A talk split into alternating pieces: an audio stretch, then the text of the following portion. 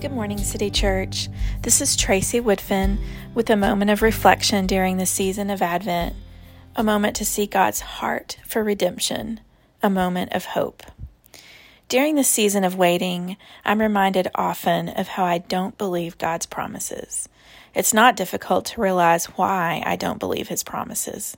My focus is not on what He's promised in His Word, it's on so many other things my pain our suffering and grief, seemingly impossible situations that a friend or a loved one is facing, health problems of family members, not to mention the world's problems. It can be overwhelming. Today's Advent reading is a reminder that God's promises always come true, even if they seem completely impossible. In Genesis, God has promised Abraham that he would be the father of so many children and grandchildren that they could not be counted.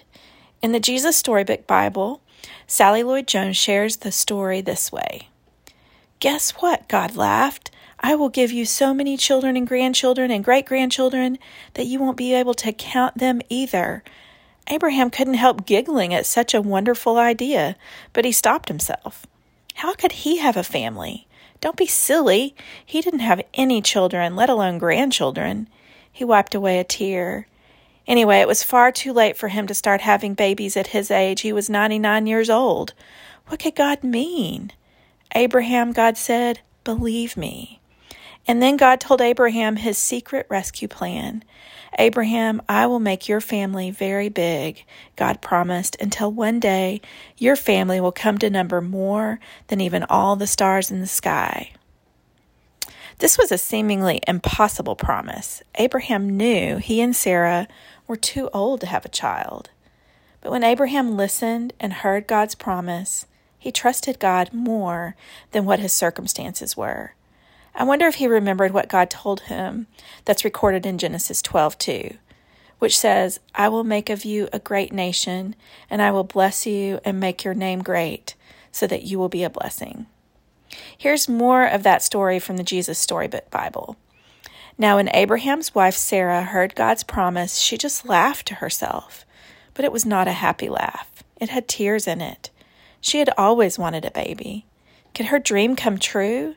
Could she really have a baby when she was 90 years old? No, of course not. Don't be silly. It was far too late. Sarah didn't believe God could do what he promised. She had forgotten that when God says something, it's as good as done. I feel real kinship with Sarah here. The longing for a baby was a lifelong dream for Sarah that had not been fulfilled. I'm sure it felt almost cruel to her that God would say such a thing. Except God was not making empty promises, because nine months later, Sarah gave birth to a baby boy. They named him Isaac, which means son of laughter. Sarah did laugh with joy this time, not with bitterness, when her baby boy was born. God did as he promised. During Advent specifically, our season of waiting, I want to remind myself and you of some of God's promises that can fill us with hope. Psalm 126, verses 5 and 6. Those who sow in tears shall reap with shouts of joy.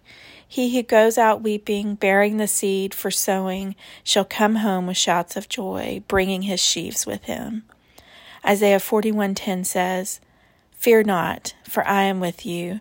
Be not dismayed, for I am your God. I will strengthen you. I will help you. I will uphold you with my righteous right hand. And finally, in Lamentations 3, it says, The steadfast love of the Lord never ceases, his mercies never come to an end. They are new every morning. Great is your faithfulness. The Lord is my portion, says my soul. Therefore, I will hope in him. Whatever we are struggling with during this season of waiting, let's remind each other of God's promises. As we hope, stay well and do good.